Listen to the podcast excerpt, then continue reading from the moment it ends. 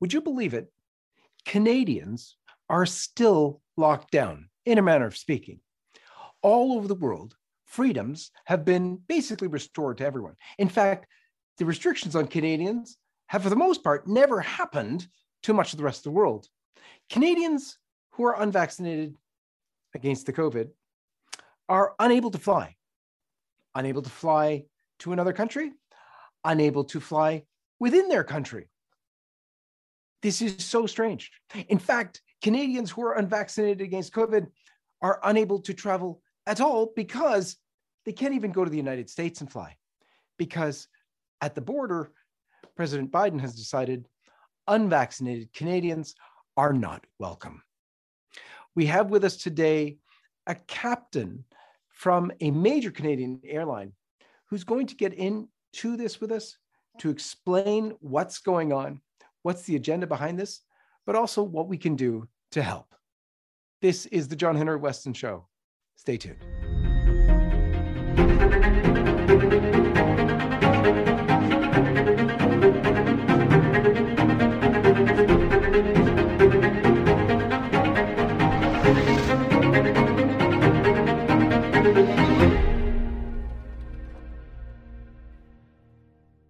Captain Greg Hill, thank you for being with us. Thanks so much for having me, John Henry. It's an honor to be here. Let's begin as we always do at the sign of the cross. In the name of the Father, and of the Son, and of the Holy Ghost. Amen. So, Captain Hill, so let's um, first of all tell us a little bit about yourself. Well, uh, as you said, I'm a captain with a major Canadian airline. Been there for 15 years. Prior to that, I was a pilot with the, the military flew C 130s uh, with the Royal Canadian Air Force. It's been a dream of mine since I was about uh, 13 years old. I grew up in a military family. My father was an Army officer for uh, 37 years. So these themes and the passion for liberty and freedom are something that I came about honestly from a fairly young age. Uh, that's that's that's it in a nutshell. I won't uh, I won't go back to 1960 something when I was born, hmm. but uh, that's that's the basics.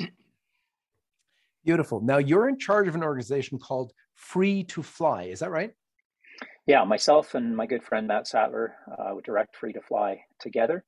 And that was born around about April of 2021, in part because we felt we'd probably be at the pointy end of any vaccination mandate. Uh, we've been journeying, as many of your viewers probably had, with the COVID narrative for the better part of a year already there.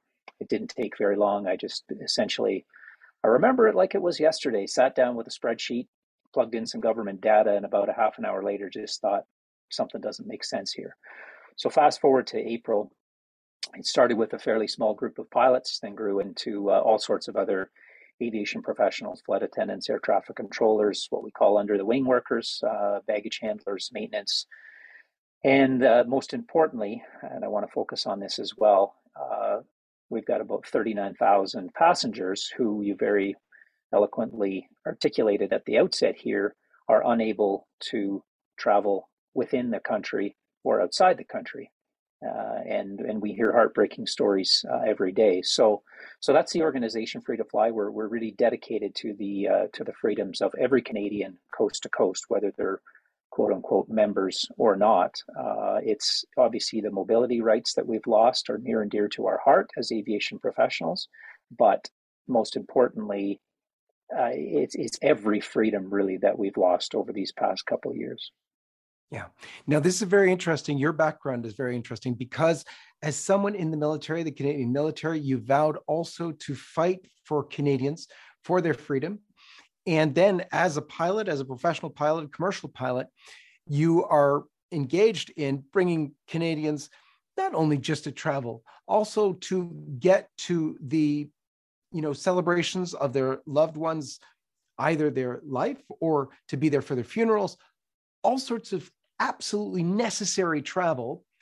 And i'll even ask you canada is a country that maybe most people don't know you can't very easily drive from one side to the other. Um, tell us, if you will, from your experience, some of those uh, aspects about Canada that make it very difficult to travel in, and what are people traveling for?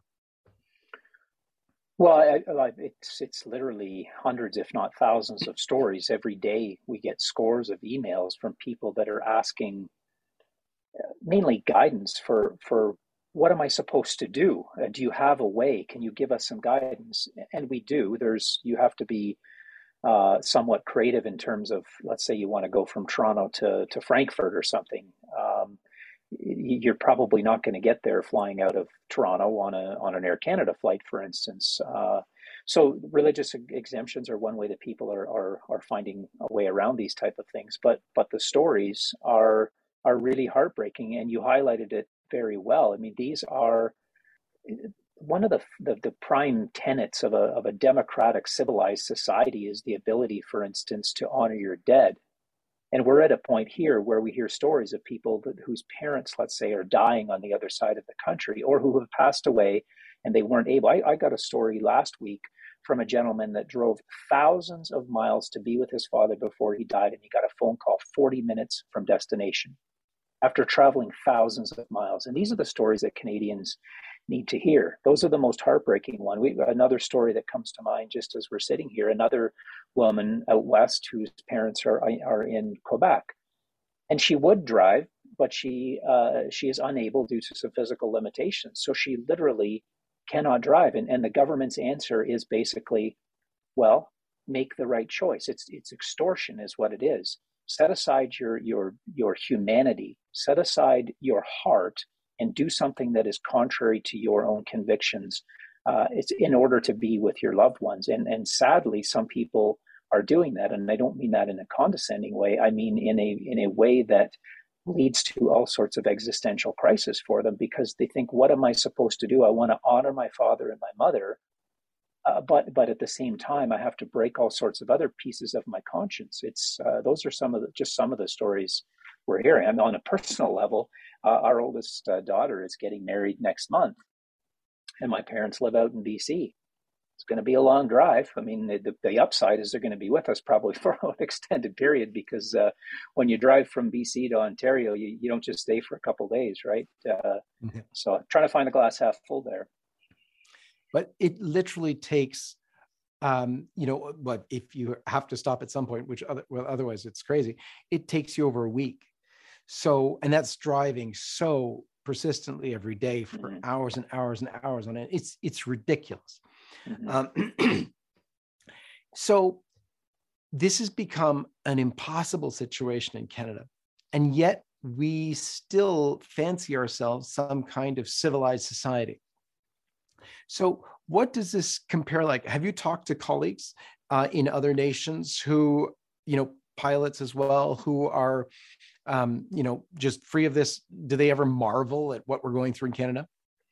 Yeah, well, it's an interesting question because just over the past few weeks, uh, we brokered a global co- coalition that uh, brings together other organizations similar to Free to Fly. There's U.S. Freedom Flyers in the States, the Australian Freedom, Flyers, uh, groups across Europe, the United Kingdom, and otherwise to advocate really the, the prime focus that we're, we're bringing uh, up right now is the compromise in aviation safety due to vaccine injury amongst uh, our colleagues.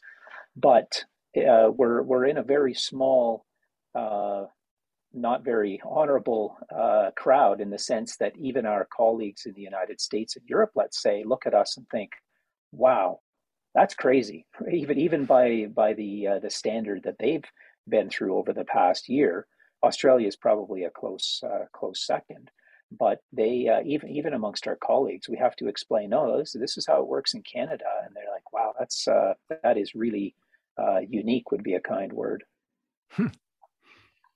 So what does it look like on the pilot's end so in other words and pilots and other professionals in aviation who are support workers or whatever they are but in terms of their livelihoods have been stripped from a lot of them haven't they well, absolutely. Uh, it's it's a little bit different depending on on what company you're working for. Some companies are uh, not that it's it's minimal by any stretch, but they're on unpaid leave facing termination. Others, such as WestJet, were outright terminated last fall if they didn't declare their their status uh, at all. Uh, so it's you know it's it depends on where you're at in life how how dire that is, but like I know of more than one what I would call aviation family where both the husband and wife were airline pilots. They both, for reasons of uh, principle, courageously uh, stood their ground and refused to concede. And, and they've, they've erased now both incomes. Uh, and, and, I could I could give you all sorts of examples of the different kinds of employment people have been have been brought to, but uh, but these to get yourself to a major a major airline, you're typically talking and now it's a little bit different over the past few years because the industry is so short of pilots but certainly when i joined you were decades into the career already. Uh, and, and, it had taken you a very long time and a lot of hard work no matter what. Uh, that includes over the past couple years. And now that's completely erased and you find yourself essentially most of the time working in entry level jobs I, am sitting in a in a storage closet at a manufacturing plant which is where i'm working uh, nowadays i've got friends that are working in in chicken processing plants uh, others have, taken up truck driving uh, and others are just burning through their life savings at a completely untenable rate. Uh, and then, and I honor every single one of those. It's uh, it's hard to wrap your head around, but uh, these are principled people who aren't stubborn. They're typically quiet, careful thinkers uh, that have gotten themselves um, into the state because of uh, because of what the government's decided to do. Yeah.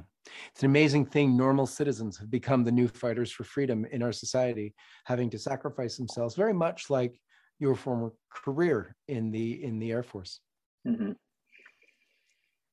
So what can Canadians do? What can normal Canadians do to fight this, to change this? Because it's got to change. We can't allow Canada, this great nation, to go down the tubes the way it has been. It's becoming a laughing stock of the rest of the world. Mm-hmm. Well, it's it's a very interesting question, and it's uh, life is interesting in the sense that I guess we go through what I would call seasons of uh, of, of, trying to find solutions, and we we went through. Uh, let's say the, the convoy season in Ottawa. And I think that was very telling in the sense that it showed that individual actions can morph into something that actually changes the landscapes of society. And if you look at the lessons of history, it's very much the same. Um, essentially the, the history of pushing back against tyranny. And I, I, often go back to Alexander Solzhenitsyn because I think he's spoken probably more eloquently than, than almost anyone. And he wrote a famous piece in 1973, I believe it was called Live Not by Lies, as he watched the Soviet Union descend back into the place that, that had him in the gulag for an extended period of time.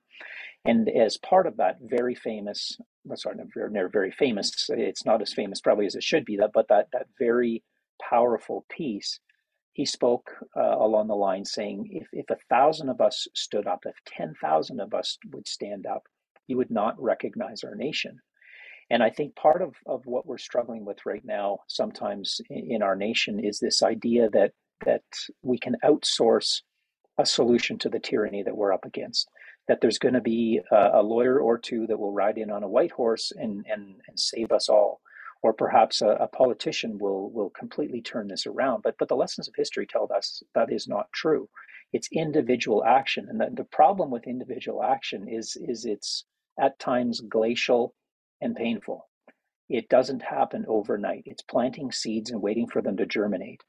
And I remember when I first heard about what was happening in Ottawa, we were at a, a, a call it a barbecue of, of like-minded friends, and, and one of the gentlemen that uh, was was instrumental in starting the uh, the convoy came and spoke, and I, I wasn't wowed about it because I'd been in this freedom fighting thing for a while and I kind of seen things come and go, and I thought ah, I, I just don't know if that's going to take off, and I was uh, thrilled to be wrong on a level that I don't think you know in terms of it was probably the greatest PR platform in almost human history if you look at the impact it had on the globe. But it started by people like this gentleman driving his trailer to a barn uh, north of Trenton and talking to 30 people at a barbecue. So if you're sitting at home and, and you feel like what you're doing isn't going to make a difference, uh, you're wrong. And, and there, there's a famous quote, I'm sure you've heard it by Judge Learned Hand, that says, Liberty lies in the hearts of men and women. When it dies there, no constitution, no law, no court can save it. No constitution, no law, no court, no court can even can likely even help it. And I think we've got to remind ourselves of that. Is we are I wouldn't say masters of our destiny because, from a faith standpoint, I don't believe that. But I do believe that change happens individually.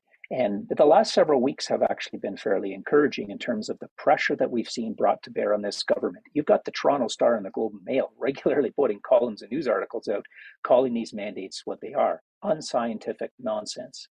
And that's happened because courageous Canadians have been relentless in pressuring the government, whether that's in writing, in showing up on the streets uh, of Ottawa, on small streets with placards in, in, in, in towns across this country. It matters. So, so please do not become disheartened. I think people are tired and they're fatigued, but you are making a difference by what you're doing. Are, and I might add, they're not only pressuring government, they're pressuring every level of leadership in society. Mm-hmm. So imagine how many letters, how many points of pressure the people who run the Toronto Star, Globe and Mail, Sun, all the TV stations are getting, even though we already know they're paid by elites in this world to take the COVID narrative, to take the lockdown narrative, but they're getting pressure from family members, from their own, all the little people that go to support the network. There's a lot of pressure going on. So we have to speak the truth to power, as they say. Yeah. And that is being done. Well, so, and if I can bring up, I think you bring up please. a really great point there, John Henry. Is I, I, often say start local. Don't send a letter to Justin Trudeau if you haven't spoken to your mayor or your MPP. Right? Start start at the lowest level you can, and sometimes that's your your neighbor or a school board member or or whoever else. And you bring up bring up a great point in terms of media. That's a that's a great uh, pressure point. And I would also say leaders in industry uh, that, then includes, obviously, when we're talking about these travel mandates, the airlines themselves. And, and I've been very disappointed that our airline uh, executives outside the WestJet CEO have remained silent throughout this. And they, they would not be in some sort of crazy fringe group to speak out against these mandates. They, they would be within the mainstream. And their silence is not an act of omission. It's a choice, and it's a choice to be complicit in medical apartheid in this country. And I would call on each of them, whether they're the CEOs of an airport or an airline or otherwise, to stand up courageously and call these uh, what they are and ask for them to be reversed because they do have standing with the government and it does make a difference. Hmm. They certainly have the public backing right now. Um, this has been a general recognition of a vast majority of Canadians in fact, a lot of the world looking in saying, mm-hmm. gosh, eh, you know, feeling really bad for Canadians. Where, yeah. Whereas Canada used to be regarded as one of the most free, one of the most desirable countries to live in, we have shot that reputation and mm-hmm. continue to do so. But let me ask you, Greg, what do you think really is underlying all of this? Because this is an insanity that's infected Canada, actually much of the, much of the world, but beyond only its travel is a major restriction, obviously, but we've had all sorts of things. We've, we've, the whole moniker of my body, my choice, even used by the other side of the life argument, where mm-hmm. we come from at life LifeSite, but even that's been turned on its head to insanity. So, where do you think all this is coming from? Well, I don't want to steal a couple hours here to talk about the, the, the globalist agenda, but it really is about control ultimately if i can distill it down to its very basics i'm sure your your uh, your viewers are are up to speed on the WEF and the WHO and, and a lot of these globalist entities that are looking to really transform society into their own socialist dream. It's this this this asinine idea that well, communism has killed millions of people in the past, but this time somehow we're going to do it differently, right? Uh, and, and arresting control from people. It's you know, power concedes nothing without a demand. It, it never did and it never will. And so power, the, the power and the control of government is going to expand to the furthest extreme that it can unless it's brought into uh, some some constraint by the populace as a whole. Kind of going back to uh, to what I said before. So I, I, think Mr. Trudeau is is one of the uh, shining stars of their new um, their new elites, I, I at this point, uh, honestly, I wrestle a little bit to understand his own personal strategy and and I don't spend a lot of time trying to understand it because I, I, do think it's warped on a level that is difficult to grasp even from a political expediency standpoint his insistence on maintaining these mandates at this stage, while his own caucus revolts, is is not wise politically. So it's a level of um, perversion, to use a fairly strong word, but I think it's accurate. It's a level of perversion that is difficult for the average um, freedom loving, kind hearted person to wrap their head around. But I, I, I, I keep saying if, if we think this vaccine mandate COVID narrative is the end of it, we're very naive. And I think we've got to remind ourselves that we are in uh, a, a, marathon. It's not a short race. We're not looking to just reverse these mandates. I, I, I you know, I'm in my 50s, so take this with uh, with that in mind. But I think this battle for freedom is something that I'm going to be fighting probably till the day I die, uh, for the sake of my kids and my grandkids, so that they inherit a, inherit a world that I was able to enjoy. Because right now, the trajectory that we're on is not towards a democratic free society. Absolutely not. What can people do? Where can people go to reach out to you to support what you're doing? Yeah, thanks. Uh, the easiest place to go is uh, freetofly.ca. Those are all words, uh, not numbers. And uh, we've got our content on there, uh, our social media. We're fairly active on social media, although if I was not running this organization, I would not be on any of them. But uh, but it's a way to get the to get the word out, and you can you can sign up there to get our to get our newsletter and uh, to keep up to speed with uh, with what's going on. That's beautiful, Greg. Thank you thank you for fighting for freedom. Thank you for coming on the program. Thanks so much for having me, John Henry. God bless you. And God bless all of you. We'll see you next time.